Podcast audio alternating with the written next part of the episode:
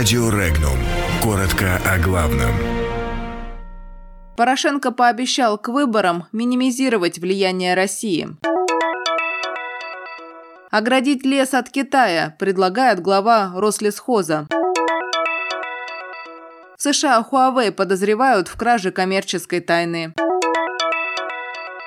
В Госдепе назвали день разрыва договора о ликвидации ракет средней и меньшей дальности.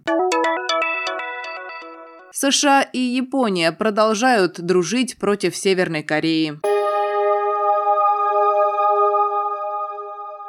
Свести к минимуму российское влияние в ходе президентских выборов обещал действующий украинский лидер Пётр Порошенко. Он заверил, что выборы будут свободные и честные. Добиться этого он намерен за счет присутствия представителей авторитетных международных организаций и отдельных государств. Выборы президента на Украине состоятся 31 марта. В стране идет активная предвыборная кампания. Позиции Порошенко, как отмечают эксперты и социологи, слабы.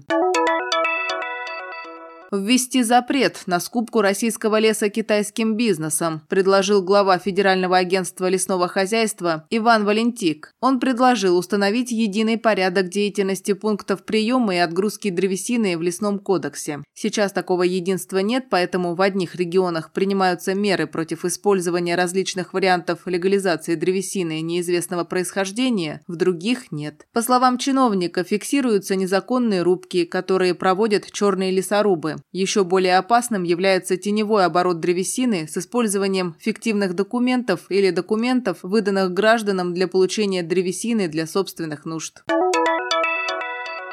Власти США начали уголовное расследование против китайской корпорации Huawei, сообщает газета The Wall Street Journal со ссылкой на осведомленные источники. По словам источников, американские власти подозревают Huawei в краже коммерческой тайны у деловых партнеров Соединенных Штатов, включая технологию, которую использовала компания T-Mobile USA, предназначенную для тестирования смартфонов. Газета сообщает, что расследование связано с судебными исками против китайской корпорации. В начале декабря 2018 года в Канаде была арестована финансовый директор компании Huawei Мэн Ван Чжоу по запросу властей США. Позже канадский суд освободил ее под залог. Она будет находиться под домашним арестом в ожидании решения об экстрадиции в США.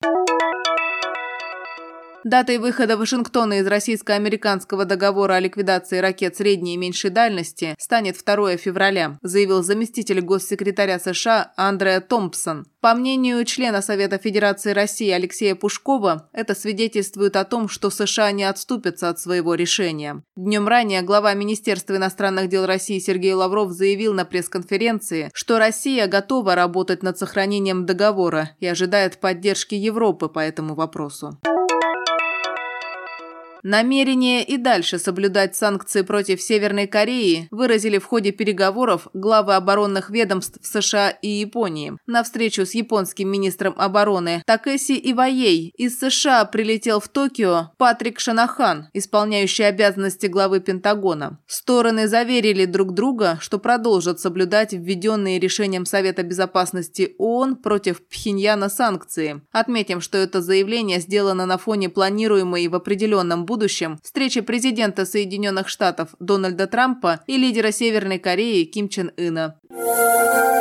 Подробности читайте на сайте Regnum.ru.